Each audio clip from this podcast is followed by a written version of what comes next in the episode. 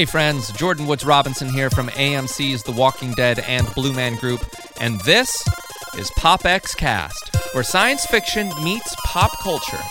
We're a geek podcast for geek culture, so are you ready to get your geek on? Sit back, relax, grab some gluten free, non GMO popcorn, and let's dive into the world pop culture bliss.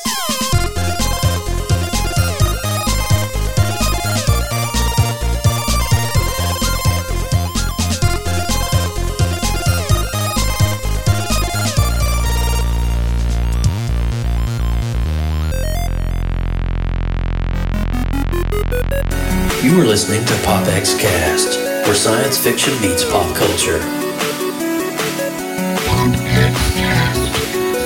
Captain's log supplemental.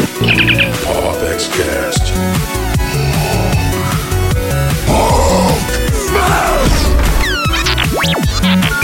Hasta la vista, baby.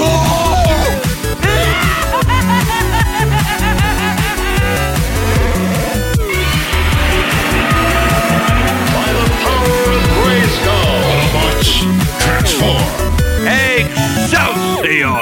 Hey guys, welcome to PopX, where science fiction meets pop culture. I'm Austin Burke, your Appalachian geek at heart. We'd like to welcome everyone joining us live in the PopX.live chat room. Come hang out with us and join the conversation at popxcast.com. If this is your first time tuning into PopX, the first 20 minutes or so, we run down the headlines since our last show, and then we dive into the show topic at the halfway point. But right now, I want to introduce the man, the myth, the legend, uh, Joseph Burke. Joe, how you doing, man? I'm a little under the weather. No. Uh, just messing with you. Oh, no.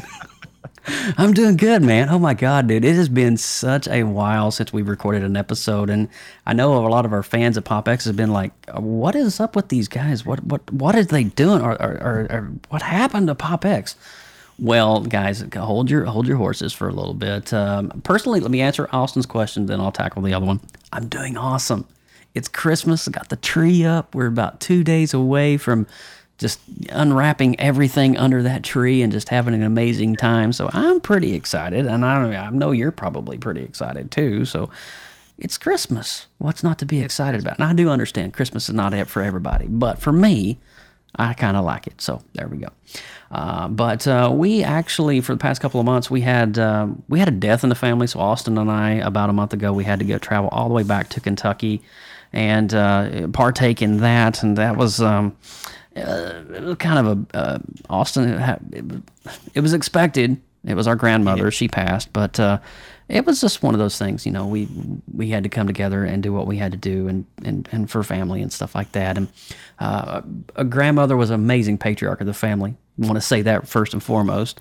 I think if it wasn't for her, Austin and I and our creative arts creative connections would not be intact because uh, grandmother instilled in both of us to be creative, to be musically inclined, to be artistic, to just do all of that stuff. And that I kind of feel a little bit of that came from her. Don't you feel that way? Oh, I feel like uh, you know she's the reason. And really, if you look at it, th- these were the times when we connected too. We would always go to grandma's house and meet up, and and you know that's kind of how we grew up and established this connection. And then I came on board for PopX, and the rest is history. But it really all spawned from her. So she was a really important part both of our lives. You know, it was it was a very difficult week. It was a difficult time. Uh, but Joe, Yeah. if there's one good thing that could have came came from it, we got to see family, and I got to hang out with you a little bit. And this, nice. this is also true. We got to share a chicken leg together.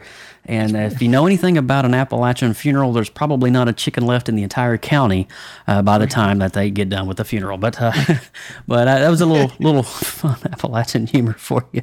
But uh, it is definitely good to be back. I actually now, as a matter of fact, so that was in November. Let's fast forward to the end of November. I had to get ready and go travel because I was getting ready to celebrate my 40th birthday. Um, so I went and did that up in Chicago, and I actually have a picture. Can I show a picture right quick? Oh yes. Okay. for All right. So uh, let you know what I've been doing for the past 20 years for Blue Man Group is I organize these marketing meetups where fans in, from the community we get together, whether it's in New York, Boston, Chicago, Las Vegas, Orlando, or globally in Berlin or wherever the, a venue is at the time. We all get together, we break bread, we see a show, and we just share in the passion. I've been doing this for 20 years at Blue Man Group, and uh, this past uh, just December the 7th we celebrated my 40th birthday. And look at this. Uh, there's a cool picture here if you're seeing it out on the live stream. If you're watching on the podcast, I do encourage you to come check out the live stream. But uh, a really great host of people here. There's my wife beside me, and just a bunch of great friends that I've been friends with for over 20 years uh, thereabouts, uh, specifically the actors and the Blue Men themselves. Uh, just the whole Chicago company treated me like royalty and uh, it, it, was some of it was just like a little hard to swallow because I was just given so many accolades I feel I don't deserve. But uh, I want to give a huge shout out to my friend Boomer Galassi, who is the team captain Blue Man at Blue Man Group Chicago. Thank you, Boomer, for all that you did, and for all the fans who traveled from Denver, uh, from Bloomington, Illinois, uh, from Texas, and beyond. Thank you guys, and Indianapolis, Indiana. There was just so many. Uh, Baltimore. There were just so many people there, just for this show to celebrate with me my 40th birthday. And for that, I'm eternally grateful. So that's where I was for eight days in Chicago, dude. Eight days in Chicago. I'm just saying. Yeah, I was seeing your, your pictures on Facebook, kind of following your journey, man. It looked like you guys had a, an absolute blast. it was crazy, dude. Man, it was crazy. Did you just say 40? I did say 40. You look good for 40. What do you think about it? Yeah? I think he looks good for 40. Oh, stop it. Seriously. I love you, man. Well, you ready to open this thing up and get into some news? Yes, sir. All right. So, so how, who are you? How can people find you? Have we done the official intros of each other yet? I don't think we have. I did my intro, but you right. guys can right. find me on Twitter and Instagram at the Burkinator. No, I'm just kidding. Now, I do want to say I was on your feed today. You're about to hit 50k. I'm getting close. that is a huge freaking feat, Mr. Burke. Thank you, man. Congratulations. You know, it, it's uh, I recently went I don't even know if I gave you the confirmation that I did. So I, I recently went full time, uh, officially. I, I, am I am only working YouTube, so I've had a lot of time to to kind of flesh things out on there and, and do some side gigs, of course, to kind of build up a brand. But man, it's it's really paid off. It, my wife's been so supportive, uh, but I'm loving it, and I'm trying to put out a video a day. So we're there gonna see go. how how long that goes. well, congratulations, and you know what? For 2020, dude, you're going to hit 100,000. That is, I'm, I'm just calling it right now. By this time next year, you'll be at over 100K. There you go. I am Joseph Burke, Central Florida seasoned comic book nerd and retro enthusiast, and, and I just want to say that we're a part of an amazing network of creative collectives from a vast expanse known only to the universe as the Creative Multiverse. Now, this network of creatives is lightly sprinkled with talent that surpasses even what our own imaginations could even fathom. For more information on the Creative Multiverse, visit us on our Facebook uh, group page, and we're also on Twitter and Instagram. You can find us at the Creative Multiverse. Now, we're eager to see what creative talents lies deep within you. And so, if you missed episode uh, 103, the Joker review, which was seemed like a oh my gosh, a long time ago, but it really wasn't a long time ago, but it was uh, was in the back of our brains. Check out our official website popxcast.com for this and a lot of pretty cool creative archive past shows 103 of them to be exact after tonight. And uh, be sure to head over to Google Play, iTunes, and after the show and click on that subscribe button and catch up on some amazing shows from the PopX collective archive. And while you're there, we'd love for you to leave us a glowing and beautiful five star rating and review, whether you're on Google Play, iTunes, or Spotify, or wherever you get your stream from. We would definitely appreciate that. Austin, are you ready for some news, my friend? oh, I'm ready. Are you ready? I Are you so. ready to kick this thing off? Because I mean, I'm kind of sitting here waiting. I'm like, let's do this. Uh, you know what? Before I forget, I also want to Okay. give a huge shout out right quick. We have Luke McCracken, Jason Bryant, David Farrell, Brandon Schwab, Sean Hockney, John Giovanni Preto, Preto, and we have just a host of people watching us right now on our Facebook live stream. And if you're watching this stream right now, please click like and share, and be sure to host the feed on your own timeline as well. That would be greatly appreciated. With all that said, we'll be right back. News is coming up. Extra, extra, read all about it. This is PopX News, coming to you live right here on PopX Cast. com. All right, Austin, you get the honor and privilege of leading us off this week. Let's do it. So the Force is strong with the latest Star Wars film, The Rise of Skywalker. Early numbers indicate the final chapter of the Skywalker saga has already earned $40 million from Thursday evening previews, providing the fifth largest preview night ever. It's bombing, isn't it? Uh, that's just a million ahead of Avengers Infinity War's $39 million take in 2018. Force is strong with the uh, latest Star Wars film because early, uh, however, the film did open 57 million on Friday.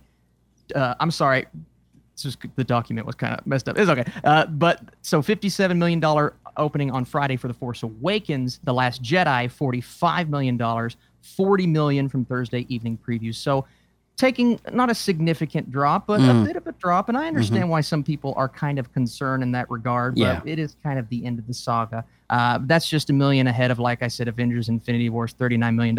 See, that shocks me as well because Avengers Infinity War, we looked at as this giant, like, whopping huge movie that's bringing in all of this money. Whereas this movie, you know, makes a million dollars more for those Thursday night previews. But a lot of people are looking at this as not necessarily a failure, but oh man, The Rise of Skywalker is disappointing at the box office. If you compare it to the prior two movies, Yeah, yeah. sure.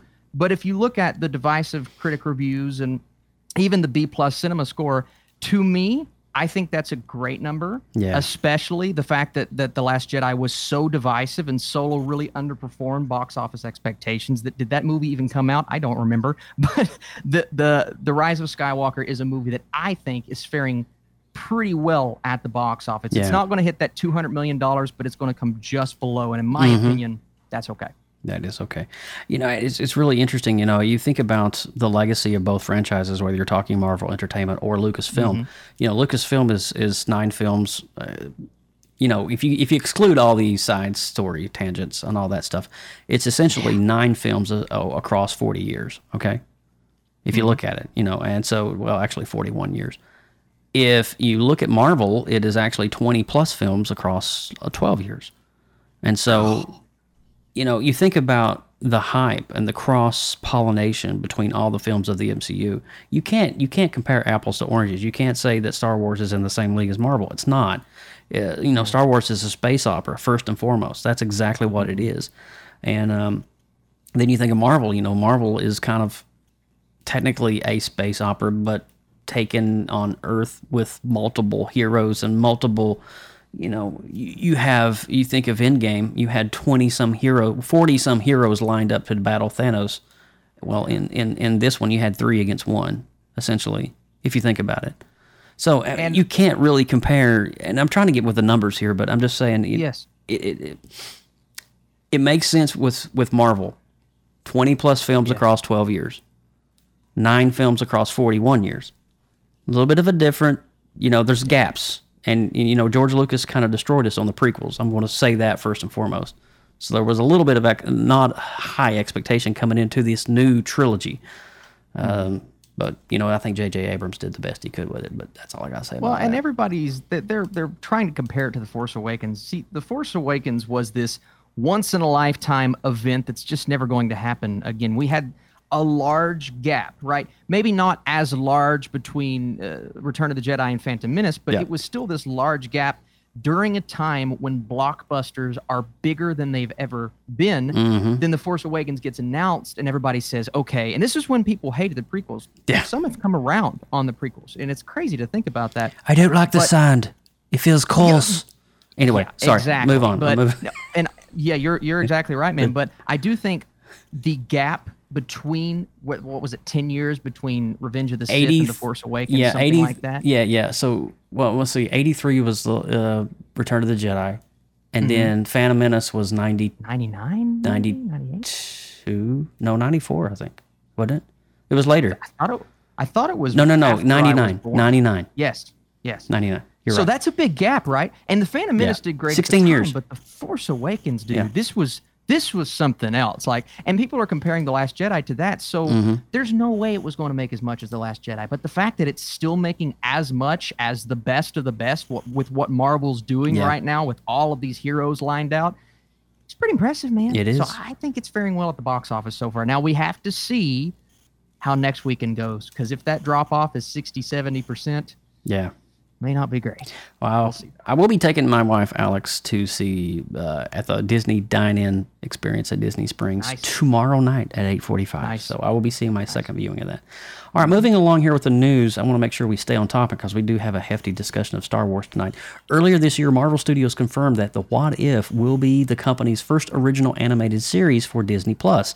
Now, like the comic of the same name, What If, will explore alternate worlds where stories played out differently. Now, during the CCXP earlier this month, which is a conference, uh, Kevin Feige confirmed that The What If season two has already been budgeted and planned and in post production. So they've already they not even rolled out What If season one. They're already working on season two. And so it, it's going to be pretty hype from what I can tell. But uh, via BuzzFeed uh, Brazil, Feige said, I'm very happy that we're doing What If series for Disney right now. I've seen most of them. And from, from uh, uh, he said, we have 10 for season one. So there's going to be 10 episodes. And we're already uh, working on the next 10 for season two. Feige went on to mention that the first episode of the series, which will explore the world of Peggy Carter, took the super soldier serum and become Captain Carter. Yeah. Yeah, buddy. Now, in that timeline, Steve Rogers fought alongside Captain Carter in an early Iron Man armor. Hayley Atwell will reprise her role as Peggy for the episode in the voiceover. So they're getting all the heavy. Even Tony Stark uh, himself, RDJ, has been confirmed to come in and reprise his vocal roles for this. This is impressive. It's in freaking and I say that because yeah, it's not often you can bring in these these big time a Chris Evans, a Robert Downey Jr. to these roles, and you can look at it and say, well, it's an animated show, but it's and it's an offshoot of the universe. But this is the power of Kevin Feige, man. He's Yeah. holding up that Infinity Gauntlet and he's saying, join me as we expand the Marvel universe. So I hope season one kills it. I know that there are at least going to be a few episodes that I'm sitting here salivating over. So I can't wait, man. This sounds this sounds fantastic. Yeah. it really does. Well, I mean, I mean, I think that they're they're able to do things here for the first time on Disney Plus that they've never been able to do before. Yeah. and you can you can get away with that in animation and cut half the. You know, you, you don't even have near the overhead cost because animation's a lot easier to do. And with what Warner Brothers is doing with DC animation, did you see the Red Sun trailer by chance? Yes. Yes. Dude, I'm telling you, shut up and take my money. That looks like an. I mean, I, I've read the comic, but this looks like insane. I can't wait. Oh my god, I'm just so excited. All right, Austin, you're going to have to move on because I can't. I can't All right, take it let's anymore. transition from one streaming platform to another. Yes. Netflix. So it looks like Netflix uh, is all in with the He-Man franchise. Just months after announcing the new He-Man animated series from Kevin Smith, the streaming service is hard at work on yet another Masters of the Universe project. Deadline reports that Netflix is teaming up with Mattel Television to create an original CG animated series, another one, called He Man and the Masters of the Universe. So, based on this report, we'll have a fresh take on the franchise with some reimagining. The series won't compete with Smith's project. Instead, uh, it, it will also be a brand companion to it. All right, well, Okay. sure. Interesting. Okay. Sure. Uh, here's the official description from Netflix. On the planet of Eternia, a young lost prince discovers the powers of Grayskull and transforms into He-Man, Masters of the Universe. Uh, the classic battle between He-Man and the evil Skeletor, that's what Madison calls me, uh, rages to new heights as both heroes and villains forge new and mighty teams, a new generation of heroes fighting for the fate of us all. In the end, who will become Master of the Universe? I know there are multiple Wow. Masters of the Universe, Joe, but who cares? Take my money. I'm, I'm you? well, you know, I think it's really cool that we're living in an era now where retro and pop culture is more and more appreciated in the franchises. I mean, we're getting television shows made about our childhood, essentially. You know, uh, the toys that made us, the the, the movies that made us. And uh, if you've seen the toys that made us, uh, number three, uh, well, actually, it's season one when they talk about Masters of the Universe. In season three, they're talking about the Teenage Mutant Ninja Turtles. But it's just really awesome because the energy surrounding pop culture and that period between 1978 and 1985 is is such an etched out time frame for a lot of people. I mean, myself included. I mean, watching He-Man's and the Masters of the Universe come when the episodes were airing for the first time Watching these as a child, it was just mind blowing. But now that pop culture is on board and these companies have kind of like woken up out of their dead sleep and decided to really start hopping on the bandwagon, what better way to do it than Netflix, where they can be creative? They can take a franchise and give it a new spin with this new CGI platform that they're talking about. And then someone like Kevin Smith can come along and just totally work his magic and do his own story. I'm totally okay with that. If it's He Man and it's being produced, I'm okay with that. I have no problems with that, and I think it's just I think it's awesome, and I think it just echoes the times that we're living in, and um, I think that big corporate is just seeing that oh my God, these things people hold near and dear to their heart. Let's go that way, and I think that's a good move. Well, as of now, it's almost what uh, DC is doing with their main universe and this Joker movie. It's an offshoot. It's an And offshoot, yeah. and we could end up having another Joker in this Robert Pattinson Batman movie, but they hope that the fans can understand that they're two separate things, and that's exactly what they're doing with with He-Man. They hope that the fans can comprehend, and they used to be afraid of this, but I think they've realized we're not stupid. No. we can separate these two things. So let's see which one's better, but let's not make it a competition. Let's rejoice in the fact that we have two He- He-Man shows. let's- that's let's- awesome. Let's look at Christopher Nolan for example. He done a trilogy based on Yes. what he wanted. He wanted Batman to be more realistic and more relatable, Absolutely. and he nailed it. All three films are spectacular in their own right. And so, it does does his fall in the timeline of Tim Burton's nineteen? No, it doesn't. But it's a his on take on the character, and I think I I think that's what you're looking at when you're going into Masters of the Universe. So moving on here, uh, looks like this week uh, starts with some good news for Star Trek fans. According to the report by Deadline, it seems that CBS has now renewed Star Trek Picard for a second season before the first season season has even aired. Again, we're getting, uh, I mean, people are already expecting this to blow it out of the water. Now, the new 10 episode series by Alex Kurtzman will be available on CBS All Access starting next month, January 2020. According to Deadline's own sources, the production of season two should begin as early as spring. Now, Captain Jean Luc Picard's adventures will continue for at least 10 more episodes for the late 2020 or early 21 release. Star Trek Picard will see a new face in the writing room in its second season, even though Michael uh, Caban, Caban uh, the show's first season showrunner, will stay with the series as an executive producer. He will transition to the Showtime adaptation of his novel, The Adventures of Kavalier and Clay, sometime next year. So it sounds like they're really anticipating this Picard series to be a home run.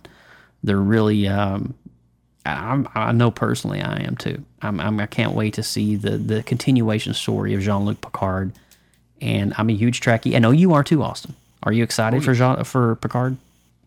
I I am, but the look on my dad's face when I showed him that trailer, man. Really? I don't think there's anyone else in the world more excited because dad literally he looks at me and goes, "That's my show. That's my That's my boy." That's what he said, and I'm like. I just I get so excited when I show my dad stuff that I know he loves me. Yeah. so we're going to be watching this together every episode. Man, I am so thrilled for this season of television. It's going to be great. But how how cool is that though that they've created a show where you and I grew up on the Next Generation, Mm-hmm. and now that our fathers who introduced us to Star Trek, Yeah. we can sit down with them and watch a whole new show together, and and, and literally the whole Next Generation experience is relived all over again. ain't that crazy? That's man? cool, dude. Crazy. My dad, yeah, my dad called me up. He said, "Did you? Hey, Bub. No, this is my dad. Hey, Bub. Did you hear about that new show with Patrick Stewart?" I'm like, "Yeah, but I heard about it." He's like, "I don't have CBS All Access. Do you have it?" I'm like, "Yeah. Can we watch it together?" Sure, Dad. I'll provide the service. You bring the popcorn. We'll do. Let's go. Let's do it. That's awesome, man. Yeah, it's good oh, times though. Yeah, that's right. exactly what we want. Well, I do. Before we move on, the, a little note about this Mortal Kombat movie, man. And I, I do want to hit on this real Yeah, quick. so Mortal. Kombat uh, began production back in September with screenwriter Greg Russo providing a teaser image on Twitter. Actor Ludi Lin provided a brief look behind the scenes earlier this week with a brief fi- uh, fighting video featuring his character Liu Kang. Man, they wrapped production so quick on this movie, which Mm-hmm. feels kind of scary, but at the same time, it also feels kind of confident. I don't know. What are your thoughts on this Mortal Kombat movie? Because it's done. Like it's it's they're editing right now. Well, it's crazy to me. I, I think honestly that um, I think it's going to be. Uh, I think it's going to be fantastic because I think what NetherRealm Studios have done already with the video game, they pretty much essentially created a movie within the video game itself already. You just get to play the movie. That's the only difference. And I think with just all the lore and all the, the, the story that they've written already in the video games, they have so much to pull from. And so it's not just about Shang Tsung or Goro or Shao Kahn anymore. It's about a bigger story. And it's about, uh, with modern day effects, I just can't wait to see what Scorpion and Sub Zero look like. Come on, dude. I mean, shut up and take my money. Uh, if he says get over here in the movie, I'm all right. My 10 bucks is well spent. I'm good. I'm good. Get over here. You know what's coming. Wait a minute. Get over here. Anyway, but you get the point. You know, it's just like I, I'm a fan. Always will be a fan. I love the original 1994 film. I, I will always love that film, and the soundtrack was even as good as the movie. And so, yes, I'm ex- I'm pretty hyped for Mortal Kombat actually. But it did wrap uh, just a couple of weeks ago. They were filming in Australia, and so they're done. It's in post now. Are you excited about it? or Are you on the fence about it? I know I- you're I- you I kind of the was big nervous. critic guy, so I, I was nervous at first, man, but it really is. It's exciting because I looked at the, they had a picture of the cast the other day and how Mm-hmm. similar every cast member looks to their characters. And I'm telling you, man, they couldn't have cast this movie better just from a look perspective. Now we have to see how they actually perform in the film, uh, but I think this one could be one of the biggest Mm. surprises for next year. I really do. There are a few movies of these smaller, like Mm-hmm. franchise films that we've seen before and that are coming back that I think are going to surprise. But I think at the top of that list for me is Mortal Kombat. So nervous, hesitant, but also really, really excited because this could be the first great video game movie, and, and that that excites me. Well, we'll ask it out to the fans too, watching us live right now over on Facebook Live. What do you guys think about Mortal Kombat, the new, the re- revamp, relaunch, reboot of the of the film? Are you excited? You're going to go watch the film? Do you have expectations for it? Are you a fan of the video game? So let us know. Leave your comments below. Okay. All right. So moving on with the last one. Now, I was in Chicago actually last week when all this stuff dropped, uh, which was I was sitting there in my hotel room and the subway train going by every 50 seconds, literally. And, it, and, and, and here is like 7 a.m. the drop Ghostbusters. So let's talk that. I know, I know we can't roll the, the video right now because they'll copyright us, but are you excited about this new spin on the Ghostbusters franchise? I am, and I wasn't at first. I'm like, oh no, rolls eyes. Here we go again, because the the 2016 movie just didn't work for me, man. Uh, but this movie, this movie looks good. Now they're using the trope of I feel like every nostalgic feeling movie has to get a group of kids. Yeah. that's just what You we're got doing it. now. Yeah. Yeah. And they even got one of the Stranger Things kids. I'm like, okay, sure. Yeah. But the trailer hit me, man, and Paul Rudd genuinely looks like he's perfectly cast into his role. So this is exciting so far, man. I, I like the trailer. He looked very comfortable in that Yes. role, and and it was just like, okay, that was a perfect casting call for sure. It was. Um, And I I do like how they're telling this story from the perspective of the inherited children of this legacy Mm-hmm. that they may not know much about. Do you you know what I'm saying? Like the Oh, yes. Spengler and all of that, and oh yeah. and I was just like, holy cow, she looks just like Egon. Dude, she does. It was like great. It was like, oh my God, Harold Ramis. Yeah. That's, he, would, he would be proud of that moment right there. He would. And then we also had the other trailer for Birds of Prey as well. Now, um, this is coming off the hymns of the Suicide Squad. And Mm-hmm. uh, Suicide Squad 2, which is already in production, I do believe, with James Gunn. Yes. But this is Birds of Prey, which is an alternate storyline. Now, it looks like it's a movie. It, looks, it should, should have renamed it Harley Quinn yes. because it looks like a movie about the origin and and just follows Harley Quinn and how she finds a band of misfits, becomes the bird of birds of prey. Are you excited about that? I'm. Yes. Do we do we am. need a birds of prey film? that's that's my problem. Is this film does doesn't feel necessary. Now that first trailer came out, and I, I like the tone, the vibe of the first trailer, but it could also be called Harley Quinn's Deadpool. because that's what it feels like. She's talking to the camera, she's talking to the audience, and and they think that Birds of Prey is a more recognizable IP. I beg to differ. I think the movie should have been called Harley Quinn and right, and I, she's in the title. It's like the emancipation of the Yeah. blah blah blah. Yeah. blah. But don't call it Birds of Prey. Call call it the Harley Quinn Chronicles or something stupid like that. Yeah, yeah. But once again, this could be another one that comes out and surprises because Suicide Squad has this just bad taste in my mouth. And if this movie comes out and delivers, and I believe it's rated R as well, then it could take that taste out and get me immensely more uh, excited for Suicide Squad 2. So I hope it does that, but I am a tad bit hesitant. I think they're they're trying to use Harley Quinn as kind of like the scapegoat of Deadpool, breaking the fourth wall Yep. barrier, and um, that could either be a really fun thing or that could be a flop. And so I guess time will tell on that one. But I kind of picked up on that. I was like, wait, she's not got a red mask on. What the heck? you know, sitting here watching it. But all right, guys, that is the news for this uh, this episode, and um, we're actually going to go ahead and transition in now. We got about thirty minutes where we're going to just hit pretty hard uh, Star Wars: The Rise of Skywalker, Episode Nine. Before we do that, though, we are going to have to roll our spoiler alert warning. Now, if you've not seen Star Wars: The Rise of Skywalker yet, now I will say that we're going to discuss some spoilers, some pretty heavy spoilers, and so if you're not wanting to be in on that discussion, we kindly encourage you to maybe hit the pause button and go see the film and then come back and pick it right up on our live stream, okay? But uh, don't go anywhere. Star Wars coming up next. Danger. You are about to enter a Pop Pop X spoiler alert. Beyond this point, there is no return. You have been warned.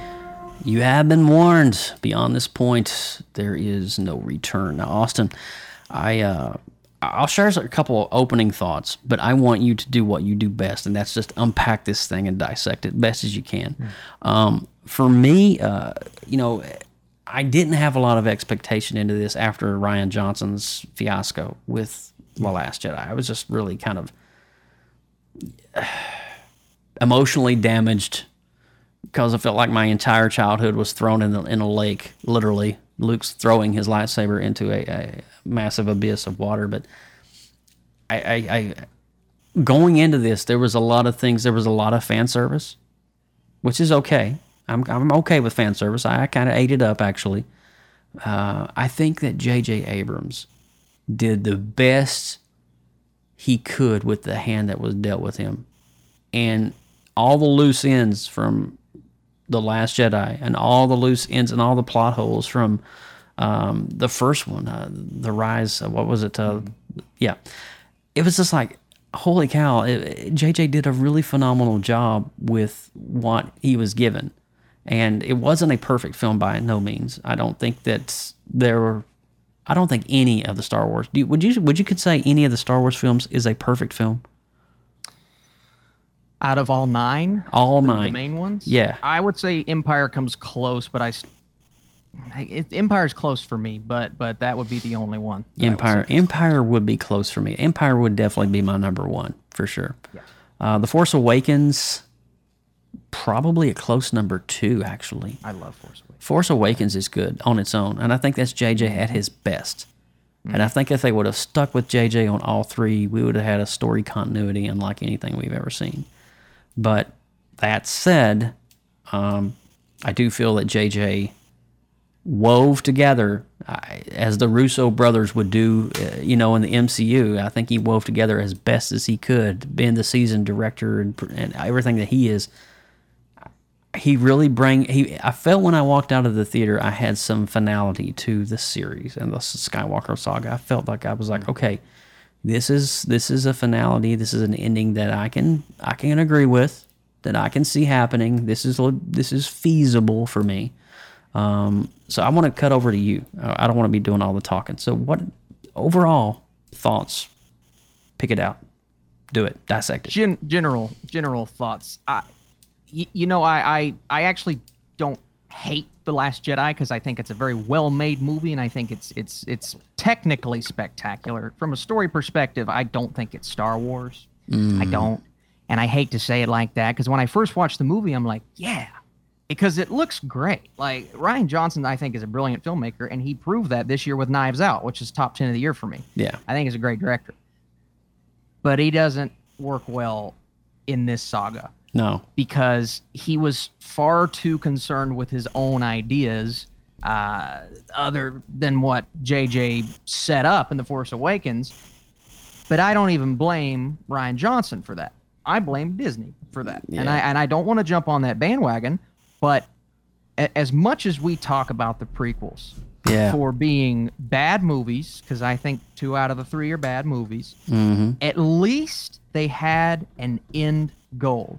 At least they had a story from beginning to end. We're going to start here, we're going to end up here, and we're going to fill in that middle with this, this, and this. And George Lucas, for say what you will about his direction, and I'm right there with you, but he had a story and He he, executed. Same Yeah. thing with the original films. Now, I've heard some stories around that maybe the original trilogy was a bit up in the air on some choices in the movies, but even then, they made it work. Mm-hmm. They didn't have the big studio overhead that Disney is now. With Disney, and I love Disney, I'm not smack talking Disney, but they did not have a plan with this movie. And there are so many things about the rise of Skywalker that unfortunately I think showcase the fact they didn't have a plan because they just pull things out of their butt at the beginning of this movie and like, oh wait, even though this was never established in the previous two films, here's a thing and here's a thing. And I know we're talking spoilers, I'll get into it in a minute. Yeah. Uh, but my thoughts walking out of the rise of Skywalker is well, I think the critics are kind of being too harsh because I've seen some people saying this is this is awful. I'm like, Wow. okay, back up. Some people said this is worse than Attack of the Clones. What? What are you talking? I'm sorry, Wow. but what? What? Wow. What? Wow. And I get as a as a capper to a trilogy, maybe it does fumble some things, but I'm just like, I could I could watch 10 minutes of this and say, duh, this is better than Attack of the Clones. But I do understand that this is a movie that just they just had to fill in so many gaps. There's a lot the- of gaps, dude. There's a lot of gaps. There's a man. lot of gaps. And the first two movies were so different in ideology that it makes this movie look worse than I think it actually is. And that's a shame because I do think there's some great ideas, some great moments, some really epic things about some characters in The Rise of Skywalker. And I do have a feeling that it could age maybe a bit better than The Last Jedi. Because, like I said, when I Mm. walked out of The Last Jedi, I'm like, oh, that was that was good. One was good, well made movie, but I don't know if this worked. I think this could actually age up because of, like you said, the fan servicey moments. Yeah, yeah, yeah. But even the fan servicey moments, and it, it does bother me because it's like they just took everything that people were saying and they meshed it all together in a non-cohesive way. But it's also like, well, I mean, I am a fan, Yeah. so I like to be serviced, not my kids. Oh, Regardless, I- yeah. Mm. I, I just I feel like I feel like this is a movie that that had to jumble together things to end off a lot of story arcs, and even in doing that, left some story arcs open. Now, all of that being said, I still had fun with the movie. This is Yeah. not me hating on the film because I think it's a pretty good movie, but still, I think it could have been better. Yeah. And those are just some general thoughts. I want to throw it back over to you. No, no, I'm, no. I'm talking. too I, no, no, no. I, I, I, that's exactly what I wanted you to do. I mean, I'm thinking about like the whole retrospective. There was a lot of like plot holes, and there was a lot of like character dynamics that had to come. You think of uh, like you know you're you're coming to the end of a saga of a nine film, 42 year saga. You have to have some form of finality to it all, and and the questions had to be you know asked. You know, Carrie Fisher passed away. How do we handle that? Uh, there was there was a lot of like, what do we do with R two and three PO? What do we do with uh, Chewbacca? And uh, you know, I will say they had me at Chewbacca. uh, We you know the whole death scene when he was on the escape pod. I was like, I was sitting there watching. I was like, is that really how he's going to go out in an, in an explosion on an escape pod in a random planet? Uh, was it Tatooine or something they were on? I was just like, I was like, why? I remember asking. I was in, I was sitting here with a friend of mine in the theater we, from church, and I was like, I looked over and I was like, why? That, that wasn't even a proper. It's like you know, that wasn't even. Anyway, don't get me started. Yeah. But it was it was it was interesting. Uh, But every character, of course, Chewbacca lived. I'm just you know, spoiler alert. But every character seemed to have some form of finality, whether it was Leia's uh, transitioning to the spirit realm. It was really nice to see the clothes kind of just die down and, and, and, and reside, kind of like how Yoda did in, on, in Dagobah. Um, I really kind of wish that there would have been a moment, and I know I'm kind of fast forwarding all the way toward towards the end of the film, but I wish there was a really good moment where you got to see Luke and Leia and maybe Han or some kind of flashback scene of the three, the trio, the triad, uh, together once more on screen, whether it was all done in CGI or what. But maybe you know how they was telling the backstory of Leia. Uh, Mind you, Leia having a lightsaber and being trained by Luke. Yeah. that was that was cool. What'd you think about that, man? That Luke, I that loved- Leia was a Jedi.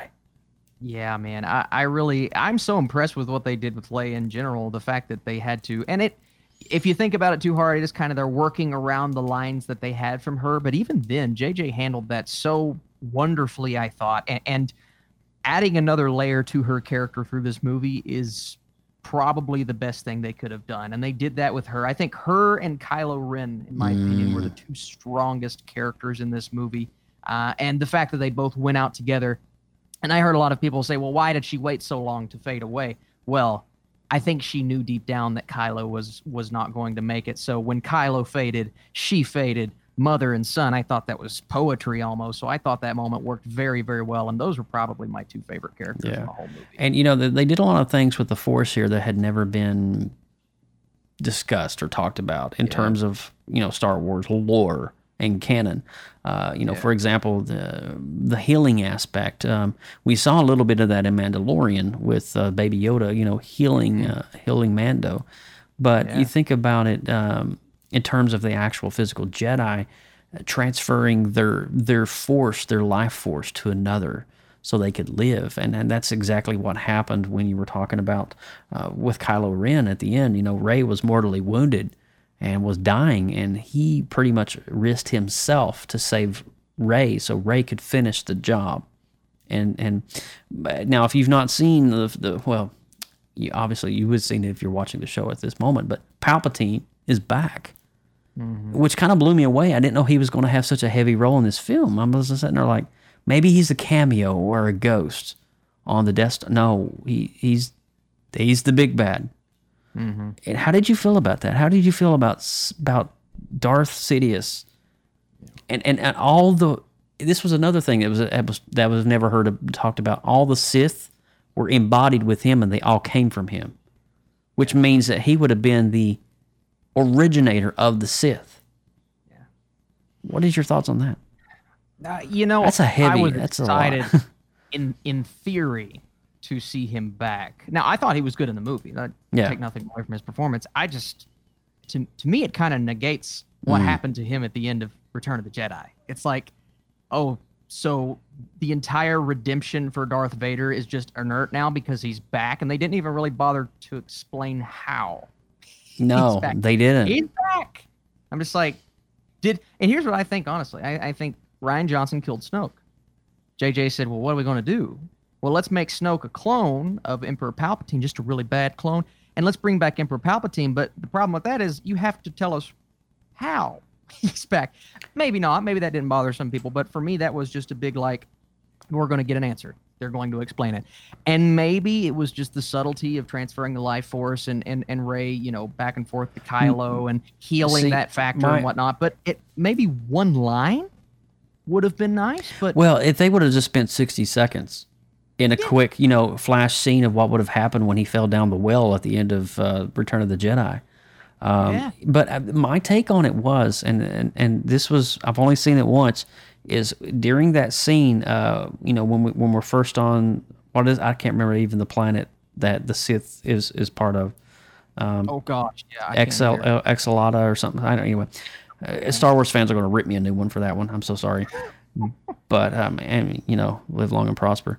Um, so- sorry, but anyway, there's a there's a scene there where it cuts and you see these giant test tubes with clones of Snoke in it. You know, you you seeing all these bodies of of like I guess it's failed attempts of cloning or possible future representations that are yet to come. And my interpretation was that they're mass producing all these forms where Sidious can transfer his essence into so he can live. And that was that was the I guess I, it wasn't explained, it wasn't said in the film, So that is my interpretation of it. But and then you get this like wide angle shot, and there's this massive robotic limb coming down with cables, and it looks something out of a like a freaking Blade Runner film. And you know, here's his body attached to it, and it's like, is this thing keeping him alive, or eh, there's none of it explained. I'm sitting there and I was like, that would be a cool visual to draw, but mm-hmm. what is it? What's up there? Can we can, can the camera pan up there and let's see what this arm's connected to? Because I want to see what this crap is. Sorry, I started to like throw it out, but it's just like it, none of that was explained. Like, how did he live? How, all we saw was the scars on his hands from from Return of the Jedi. it was cool, but it, and it would have worked in, in a first film or even a second film. But to never establish this in any other movie, and and this is my big issue, and this is how I can tell Disney didn't have a plan here. Is you know, in a trilogy, you have to establish things to come in the future. Mm-hmm. Like, well, Austin, they didn't establish Bane and Batman Begins, but what? Ra's al Ghul was established in the first film, and he comes back into play in the third movie, and everything plays off of that storyline. And same mm-hmm. thing with the Toy Story franchise and the Lord of the Ring franchise. Maybe a line or two in The Force Awakens, or at the end of The Last Jedi, if JJ would have been able to direct. Okay, our mission is to now stop Palpatine from coming back because we know there's now word that he could come back. And then in the third movie, he's back. What do we do? It also bothered me that he had this giant fleet, and it just kind of Yeah, where the heck did that come? where did that come from? The Last Order. Hundreds of them, and they could each do what the Death Star did. It's like they spent so, and I get it, technology advances, blah blah blah, but they spent so much time building that first Death Star. I mean, it was this big, just giant thing, and they built a hundred Death Star ships in the matter of how many years, and no one. It looked, I mean, it was like a number nobody could number. It was unreal because you look at that wide shot of all those, like, I'm sitting here looking at all these fleet ships, and I'm like, they all got the cannon on them. I'm like, that's a lot of time to pull off. I mean, they would have had to been planning this during A New Hope mm-hmm. for it to be executed flawlessly.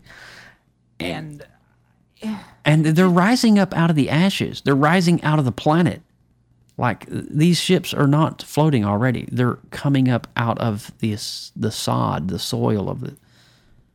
It was not well thought out, and you know the one thing. If there's one thing that I don't like about this series, is that there was no solid enemy from start to finish. Yeah. I mean, Kylo Ren is not the enemy. Kylo Ren is an antagonist to the storyline.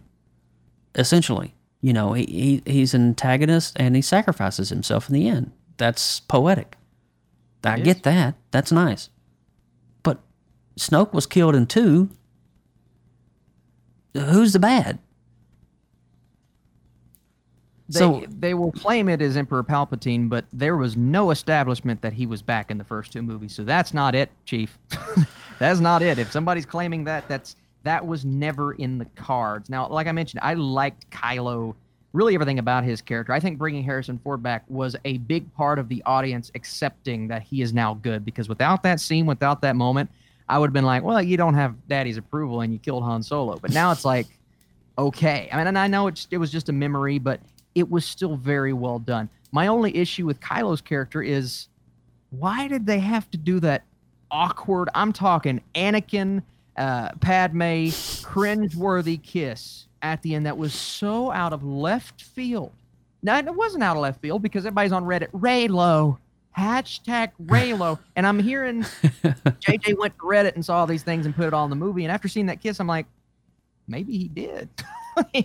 Maybe. it just it wasn't earned. I like a romance between them, but maybe give me maybe split this movie into two parts. And this is something we texted about. Give me another movie of that relationship Yeah. before we get an awkward And kiss. no, no, no. And you actually hit the nail on the head, and I'm glad you brought that up. Is because you know, coming out of there, there were so many planets, so many side missions, mm-hmm. so much things that our heroes had to do just to get to Palpatine.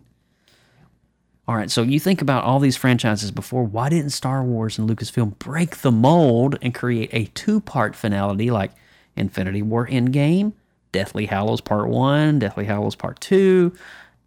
it, it works. I mean, if you've got that much of a storyline, have yourself time to build it out. Release the first film, and you have another year to work. You know, but when Disney is handing you this this card, like finish the film, do it. It has to be out this Christmas. You don't have a lot of room, and there's going to be slip ups. I don't care if you're J.J. Abrams or Kevin Feige or whoever. Uh, You know, you, deadlines are deadlines, and you can't something. Something the franchise of Star Wars has to be handled very delicately, because if George Lucas created something that changed the entire world in terms of marketing, uh, in terms of memorabilia, in terms of franchise and just fandom, George Lucas created that. George Lucas created something that, as a Marvel fan, I'm here today. How, what do you mean, Joe? Well, let me back up and tell you. George Lucas was such a marketing genius before The New Hope was even released in 77. He had Marvel Comics and Stan Lee on the phone. Can you release comic books about this to create hype and buzz? Giving backstory to the saga I'm about to release? Guess what Stan Lee did? Yeah, absolutely. We'll run a 20 some issue span on Star Wars. Wow. And that's exactly what happened. I have issue one in my book in there. Nothing, there was nothing about, and I know I'm ranting and raving, but there was no like setting up of a villain. You think of the, the original trilogy, you think of Darth Vader. And oh, Darth Vader answering to Darth Sidious. That's darkness. Yeah. You know, even even Anakin changing in Revenge of the Sith was was just awesome to watch. Yeah. But S- S- Palpatine out of nowhere. Come Yeah, on. it, uh, it just to me the, these are all decisions and even what they did with these you know you build up the hype with these new characters and i don't remember their names uh, the, both both women keri russell played one of them and, Mm. and they're in the movie just to serve a purpose one is poe's love interest quote unquote and the other one is there now what they did with finn in this movie even though they're still there that one thing he kept saying in the movie rey i got something to tell you rey i've got something to tell you Mm-hmm. they never they never come back to that. No. Now, I've heard apparently somebody interviewed JJ and then blah blah blah. Can you answer this for us? And he's like, "Oh yeah, he was force sensitive." That's what that's what JJ said. But it's like, why don't you capitalize on the storyline in the movie instead of waiting to tell us after the film comes out? Because they never went back to that. And then the what they did with the girl, it's like I, I've ran away from the First Order. Finn could have been like this savior of former stormtroopers. Like, here's what I went through. But instead, in The Last Jedi, we have the dumb Canto Bight scene, which is one of my least favorite moments in Star Wars. And I'm sorry, but it ruined the character of Finn for me. It did. because it ruined him, man. And It did. Rose, who I, I don't, nothing against ah. the actress. My God, the people bombarded her. It's like, I don't know. please get The a life. poor lady. But this character is not a good character. And in this movie, JJ basically gives the middle finger to all of these storylines. He's like, Rose, you want to come? Ah, it's just, and it's all these, and I, I kind of like that. But then in a way, it's like, but you have to acknowledge that there was an. You can't just forget Yeah. about the Last Jedi as much as some people want them to. You can't because it exists. I agree. And I feel like the first 45 minutes of this movie was JJ doing another Last Jedi, just his version. But the problem is, you can't do that in 45 minutes and squeeze it in with another film Dude, and there make was- them one movie. There was a lot of cutscenes, Austin. Like Wipe, it was wipe, just like wipe, wipe, it was wipe. like- It's like me on the toilet. It's a lot. it's a lot of wiping. it's constant, and I'm just what like, in the world? son? Who needs a wipe when you have a bidet? Anyway, um, I'm just saying. Yes. But Sorry. I think I think JJ tried to to dabble on the fact that Finn was force sensitive when he was like, you know, they were looking up and trying to find where the commander was, the command ship that was sending out the signal. And he's like, that's the one. And everyone's like, are you sure? He's like, I can feel it. I know it's the one. But that's the only time. That's it. That's it. Expand on that a little bit. Give us give us something tangible to go on. Is it, does Finn become a Jedi? Is he is he does he have midi-chlorian counts? What is going on with Finn? We don't know. But We don't know, man. We, we really don't know. and we never will know because this, the story's done. Unless JJ has a three and a half hour cut that we don't know about. Snyder cut. Let's go. Uh, But, it- it- but down to even and I I didn't mind what they did. I actually would have preferred at the end, not to skip all the way to the end, but at the end if Rey would have said Palpatine instead of Skywalker. Josh actually joked. He said, "What if Rey instead of saying what's your last name, Skywalker?" Josh said. What's your last name? Palpatine. Then she zapped the lady that asked her. But no, you you tell you tell her Palpatine because now you're you're giving that name that represents that represents pure evil. Now you're giving it you're you're turning it and shedding light on that Sorry, name. I thought that would have been better. I'm laughing at your your brother. You're What's your trespassing, Jedi. Ah. What's your name? Palpatine. but, but but another thing about that last scene is so from your interpretation, Joe, I'm just going to get this from you. Okay. Do you believe that Rey went back to Tatooine to stay isolated on Tatooine? Right? Is is that what it felt like to you, or was it just to bury the lightsabers? Because if she went back to be isolated on uh, on Tatooine for at least a week, say she was there a week, why was BB-8 with her? BB-8 is not her droid. BB-8 is clearly Poe's droid. They established this relationship in the first movie. When he comes back, he says, "Buddy," and they get they come back together. Yeah, yeah, yeah, And yeah. they go. It feels like they don't want to be separated. Why is BB? Is it just because it was, it was cute? Let's have the cute little droid. But from a story, from a writing perspective, it makes no sense. No. That is not her droid. They had it there because it was cute. It- you're- Just I like think that. uh, it uh, it started out in the Force Awakens with BB-8 coming to Rey. That if you remember, BB-8 approached Rey. Well, it was it was Poe that was lost in this in the battle. BB-8 was lost and picked up for scraps. Yeah. and it just so happens she found it and, and befriended it, but actually it's Yeah. Poe Poe Dameron's droid. Oh, droid. I don't even know if Rey has a droid in I, I I thought it would have been nicer to have R two D two there because R2. the the torch was passed to Rey from Luke, yeah. and I do believe that should have been the same case with R two D two. I think that would have been a bit more poetic, but that's you know Now, it's a y- to answer your question about going back to Tatooine and, and, and Luke's home planet and all that, I did like that by the way. I, I, I thought it was a nice touch with the double sun, the double Yeah, sunset. I thought it was like poetic in a way. Like they Mm-hmm. they started it out with Luke looking out over the dunes and, and just wondering his destiny before he chose Yeah. to go find Obi Wan Kenobi, and here is Rey back at this back at the home front essentially, hmm and I don't understand why she was burying Leia's lightsaber because Leia was not from there. Yes. You know, Luke was given to the farmers in in secret as Obi Wan was there to protect Luke and oversee, whereas Leia was given royalty. Her parents were part of the um, Al- was it not Ald- Alderaan? Yes. Alderaan. So it's just like, all right, so why wouldn't her lights ever go back? I, I don't know. Well, Alderaan's doesn't exist because it was blown away by the Death Star. But it was, I guess, it would make sense maybe because Luke and Leia were tied and connected as twins. Sure. Yeah, that that is a good point. I though, mean, man, I, I do believe that. I'm just talking all of this out. idea- I'm just snowballing all this because I don't really I, have. I like the idea of that ending a lot. I just don't think I don't think the execution, even when she said Skywalker, it's like, but that's not your name. yeah. It's just not. It would have made more sense to me if the title, The Rise of Skywalker, is more about Ben coming to the light side. Thank you. Even though he's a solo, he's still part Skywalker. but now Ben is a part of Rey because Ben transferred all of his energy into Rey. That's true.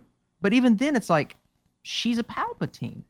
You know, she's not a Skywalker. So maybe uh, it, it works for the title of the movie. That's why they wrote it Yeah, that yeah, way. yeah. But embrace the name of Palpatine to basically say Palpatine is now on the light side, like a big middle finger to Emperor Palpatine. Like your name now represents good, whereas it used to represent evil. To me, that's more powerful than claiming the name of Skywalker, which is nice and it is in a way poetic, but it also just kind of bugged me the way that they went about doing that. I just, it, a lot of great ideas in this movie, a lot of wonderful ideas. The battle at the end was great. I think the idea of the ships rising from the ashes and the battle with with Well- Emperor Palpatine was great. But let's also go back to the fact that Ben was fighting the Knights of Ren. Joe, let me ask you a question. Oh yeah. Who are the Knights of Ren? Do you know what the word Ren means?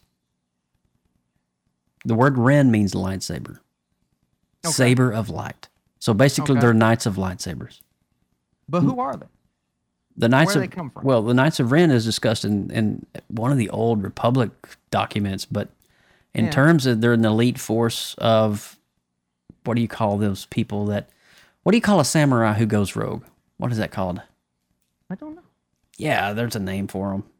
Shoot, I'll have to go. But they're like outcasts, Okay. but they're they're like peacekeepers as well. Okay. Think Mandalorian, Yeah. neither pro nor uh, con, but they have agendas. They have things that they work for. And I guess That sounds go ahead. I was gonna say that sounds really cool. That would have been a nice thing to explore in these movies. Yes, it would have. That sounds really, really cool. What you just told me is is awesome. Yeah.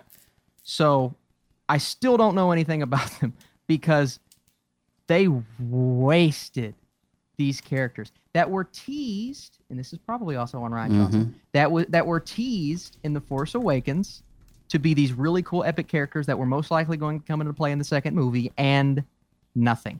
Yeah. They had an opportunity in this movie to maybe give them a bit more fleshing out. And we see them following Kylo Ren. I'm like, oh, are we gonna? Okay, who's this guy? Who's this guy? Did I don't even know if they got a line of dialogue except during the fight scene when they're all going ah ooh e. That's it. Well, so the Knights of Ren are. It's, I, I just googled it while you were talking. Essentially, they are the right arm of Supreme Leader Snoke, Okay. and Kylo is the leader of that. But that is not the Knights of Ren from canon. Hmm. I'm going to tell you that much right now. So, Yeah. all right. So let's back up for a second. There's a lot we're digesting here, and I think you know Rey choosing the name Skywalker. Let's let's continue that conversation just for 60 seconds. I think it. was- I think I can see why she would want to do that because at the beginning of the film, you think of the the, you know the Force Awakens. She is a loner on an island, living literally scrapping the desert to find her next meal. She mm-hmm. doesn't know her origin story. She doesn't know her last name. She just knows her name's Rey because that's what everybody mm-hmm. calls her.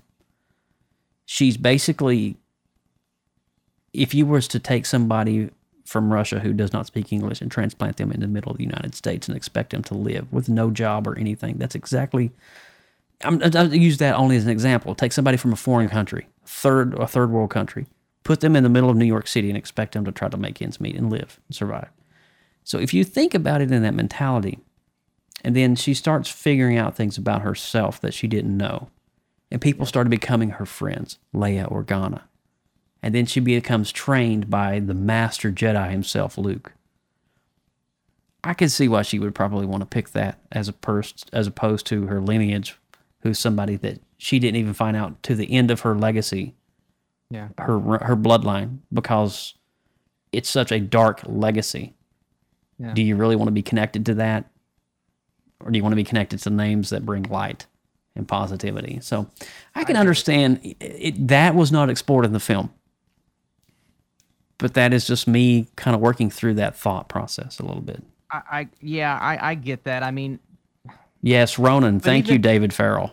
Ronin, a samurai that goes rogue is called a Ronin. okay yeah, yeah. So Well, Knights yeah, of Ren Hawkeye- are that makes sense. basically Hawkeye and Avengers Endgame. Yeah, all right, So basically, Ronins. that's what Knights of Rens are. They're mercenaries. Think of Mandalorians, but not Mandalorians. Okay. Okay, but that wasn't. that in these that wasn't But even then, man, it's like to me, a father figure towards her was more so Han Solo than Luke Skywalker. Because Last Jedi, once again, Last Jedi, uh, portrayed Luke as a jerk.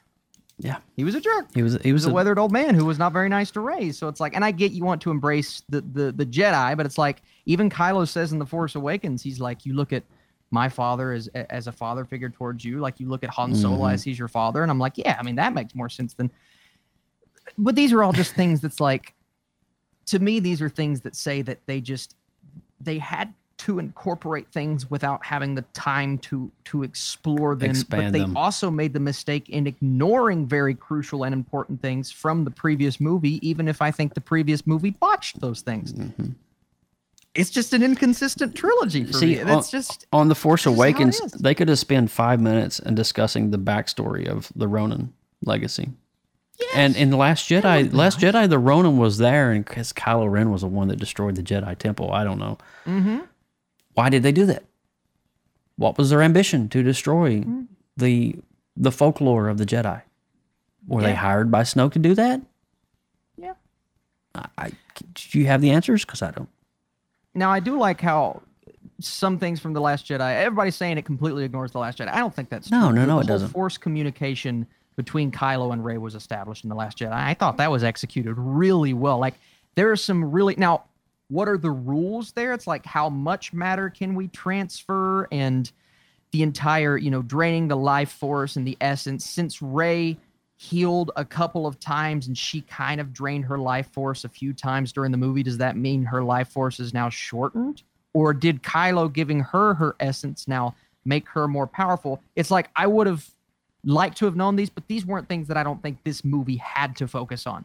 What it had to focus on were these character arcs that I just don't think were handled very well. Yeah. The And ones char- that I've mentioned so and- far is they just they didn't they didn't focus on them. and also the characters that were introduced poe's love interest um, there's no Who backstory there all we know is poe was a spice runner um, there, yeah there's a lot of things you know you, you sitting here and you're hearing us kind of harp on, on on a lot of the negativity it's really not negative things it's a lot of nitpicky things that we just picked up on as like things that we wanted more backstory on um, Mm-hmm. it would have been great um, the only backstory that we got was Leia Organa's training as a Jedi That was great. that was the it. That was, I mean, maybe that was the intent. Maybe that's the only backstory we really need to worry about right now.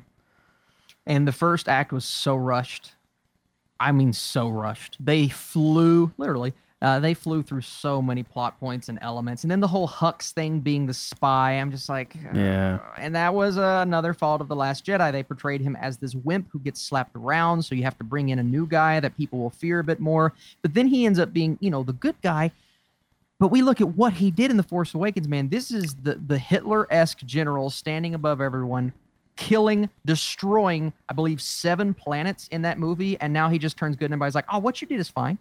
Well, you just killed Yeah. millions and millions you and think, billions you, of people. You think of the big Yeah, battle on the salt planet with the red salt flying up and all the people that he killed and was responsible for. Yeah, Yeah. Do you now. think a really a, an, an alliance person's going to be responsible for that many, that much blood on his hands? Yeah. Hmm. And and people could argue, well, Kylo came to the light side, but we saw that character progression. Yeah, yeah. We didn't see Hux's character progression. No, we didn't. It was just, I'm the spy. He literally said it like that. I'm the spy. I'm just like, where did that come from? That was the worst line ever. If JJ would have had the chance to craft this second film, I think this franchise would have been significantly better. Now, once again, I think there were some really cool things that happened in the Last Jedi. I I, think the, the the ship going to light speed. I loved the the throne room battle. I think the way that's filmed and shot is just beautiful. Mm. But JJ's story could have been so much better if he would have had that second film to work with. Not that he Yeah. wanted it, because he didn't want it, I agree. but Disney needed to say, "Hey, I agree. we need a plan. Where's And the plan?" They should have broke the mold on the Star Wars franchise and let that one be split into two films. Yes, they where the first one sets up Palpatine, Yeah. and the second one is the demise of Palpatine. And we're giving proper backstories on who the Knights of Ronin are and all the things that we've been talking about. We're given knowledge. You think about Marvel, how much time they spent. And I'm not, again, I'm not comparing apples to oranges, but Marvel spent 20, 22 films, 24 films setting up a backstory of a villain that we really didn't even meet until Guardians of the Galaxy 1. Mm-hmm. And even with that many movies, they still split the last movie in two. They still split the last movie in two, They did. basically. And this franchise had two movies to build up to this one movie that should have been split into two movies. Yeah, they shouldn't have crammed it all in It's two and a half hours. They they shouldn't have crammed it all. You know, they should have split it up into two agree. two hour films and made it. Yeah. They could have really. I don't know, but these again, these are these are our picky picky rants. I mean, we're being very Mm-hmm. picky, and yeah, we're coming up on ten minutes after the hour, and I want to make sure that we give time to um, uh, give our official review of what we thought Yeah. on a scale of one to ten. But um, overall, you know, there's just plot holes and storylines and character um, quirks behind us. Um, I do feel that there is a sense of finality. I do feel there is a sense of, of rest and that JJ did the best he could with what he was given. I said that at the beginning of my review. It's not perfect by no means. It's not a perfect film, and I'm I'm hoping on my second viewing uh, tomorrow night on December 23rd that you know I'll be able to pick up on a few things that maybe I've missed along the way. Austin, have you seen it once or twice already? I was supposed to see it last night. I've only seen it once, and my opinion changes with these Star Wars movies. It feels like every day. So this is one that I'm I'm praying I get more answers, and if that's the case, then I do think I, I could I could end up looking back at it as something that is a bit better than I think a lot of people are saying it is Good. right now. Yeah. So I hope it, it has good rewatchability. I, I hope so too. And, and and so I do highly encourage you guys to go check out the film and, and make your own conclusions. Don't listen to what me and Austin are saying. I mean, Absolutely. at the end of the at the end of the day, the one thing I always tell to all of my listeners and friends is like when you go into a movie, uh, you're, if you're looking to be entertained, that's the main thing. Are you entertained? Are you having a great time? And if you're not, then you might want to go to the next theater. But the thing about it is, I felt really entertained. There were some fan service moments in there that really made me smile. There were some moments in there that kind of felt like I wanted to well up and have a little allergic reaction in my eye. Eh, The one thing that this film does convey, The Rise of Skywalker, is emotion. And the emotion is more heavier in this film than any Star Wars film to date. Uh, Dude, just Chewie's reaction when when he learned that Leia was gone. oh god, heart wrenching. Oh my god. Chewie's reaction was heart wrenching, dude. I mean, Peter Mayhew would probably applaud that if, if he was still alive. God rest his soul. Yes, But um, amazing film, uh, Austin. Um, I want to go with you on your review. All right, so before we're going to give our official review of the film, uh, one out of ten. What do you give it? So you know me, man. I, I this is tough for me because I'm balancing all of the problems that I have with the actual movie, but then I'm also balancing the fact that you you said it, it was entertaining. Mm-hmm. And I had somebody tell me in my actual review on YouTube, they're like, "Dude, you pointed out all these nitpicks, but you still gave it a positive review." And I'm like, "I had fun. I did. yeah, it was a I fun can't film. deny I was entertained, and I can't deny there was clear finality to this saga. Um, so, right now, my score, six being uh, positive, right now my score is a six point three out of ten because I I do think this was fun enough to to be considered a fresh Yeah. movie, if you will, Yeah. on Rotten Tomatoes. Still don't know why some people are giving it zero out of five on Rotten Tomatoes. It kills me. But Yeah. God. but uh, I I do th- I I do have a feeling once I rewatch this multiple times. This is kind of how I feel about Revenge of the Sith. Like I have issues, big issues with Revenge of the Sith. Big issues, man. But I'm I'm at about a seven with that movie, and I feel like this could end up at a seven. So right now I'm sticking with my score. I'm going six point three out of ten. Uh, but I'm going to watch it again. I'm going to see how I feel, Okay. and we'll see. My review is actually a 7.2. That was the number Okay. that I was feeling coming out of the theater. I was like, the fact that I was entertained and emotionally wrecked Mm-hmm. when I walked out of the theater was the saving grace for me because I felt like, oh my God, that I really went on a crazy journey just then. Of it was, it felt like the the space opera that George Lucas had created. Yes, there was plot holes. They could probably make a sequel on the film that they just made because there's so many plot holes in it. Um, but having said that, I felt like you know around a seven was, and my, my like you, my score may change after tomorrow night. I may see some things that I missed the first time, be like, oh my god, how did I miss that? And I may go to a seven point five. You know, I may increase it, but I as of right now I'm a seven point two, and um, it's definitely one that is is for the record books. It's it's probably you know, aside from the Force Awakens, which is probably one of my favorite of the new trilogy. It's definitely the it's it's a good one. It, you're going to enjoy it. You're going to be entertained. I will say this, not to interrupt, but you brought up a really good point just now. This this does feel out of the three movies in the new tri- out of all of the Disney Star Wars movies, this feels the most like George Lucas. It does feel the most like George Lucas. It, it, it there's does. there's it, almost as if they were consulting him in the background uh, because George is the god of the rock opera, I mean, uh, the space opera story, and there were so many elements to Lucas's original three that's just like it's just everything was just intricately JJ, like I said, he did the best he could with what he had. He's a good filmmaker. And it's not perfect. And I think if he would have had more time, an extra eight months or something along those lines, he could have really woven the story together a little bit better. But 7.2. this movie was rushed too. We can't forget because Colin Trevorrow was supposed to direct this film. True. Uh, and JJ came in at the last second. I mean, and he even said, Yeah. we had to finish this script fast." So I do, I, I do not blame JJ, man. No. I do not. I think he is a brilliant filmmaker, uh, and just down to the choice of bringing back Hayden Christensen for one voiceover at the end as Anakin That was and Mace. Windu and, and all these characters. I'm like, he cares, man. He cares about the fans. There's no denying that. Mm-hmm. There's so no denying I. I liked his decision making. I really Yep. did. Well, um, Luke McCracken, but how do you feel about cats? No, that's another discussion for another day. oh, are you happy you got that reaction, Luke? Because that's recorded live on the stream, by the way. All right, man, you ready to wrap this thing up? Oh, Holy cow, that was crazy. No more cats on this end. That's insane. Austin, All right. bring us home, son.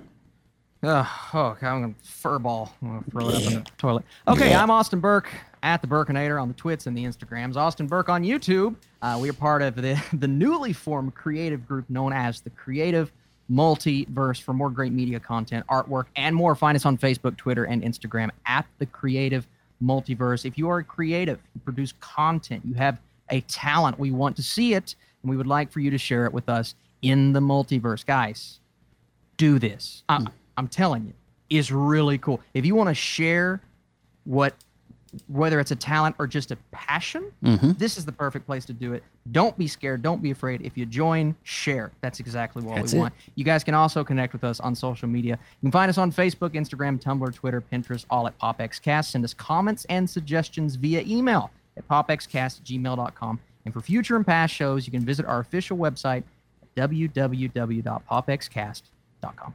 That's exactly right. And um, I want to say a huge shout out to all of our friends, Mr. Stephen Haywood and Telestream, just all of our faithful watcher, watchers and listeners, too. Uh, you guys are amazing. Thanks for hanging with us for the past couple of months while we were kind of away. I will say this much that 2020 is going to be rocking your socks with PopX content as we come back in the new year. And we've got so many great films coming out in 2020, and we're just going to be here to just cover every single bit of it. And all your favorite comic book and pop culture news, you're going to stu- be be stayed right here. Stay right here. PopX Cast.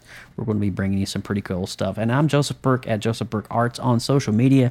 And of course, hats off to amazing Team PopX yourself. Want to give a big shout out uh, to my buddy up in Atlanta who couldn't make it tonight, Mr. Mike Ippolito. And I want to give a huge shout out to Lindsay Badger, another one of our co-hosts who couldn't make it tonight. But that's it for this episode of PopX Cast as we wrap up the last PopX of 2019. Is that weird to say? It's crazy, dude. We're days from 2020. What the heck? And I'm 40 years old. What is going on with us? That's insane. Be sure to tune in on episode 105 coming up in the new year. We'll have some great new topics and great new things for you to discuss. And from all of us here at PopX Cast, we want to say Merry Christmas, Happy Holidays, and Happy New Year. All right. So take care, and we'll see you next time right here on PopX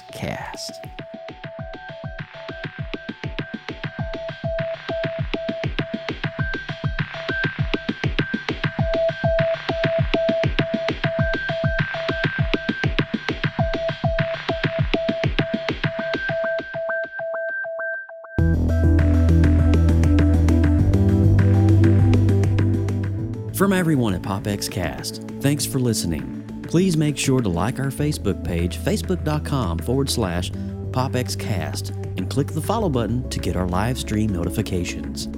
Drop us an email, popxcast at gmail.com. Be sure to check out this and more great content on the Gonna Geek Network at GonnaGeek.com. Get your geek on!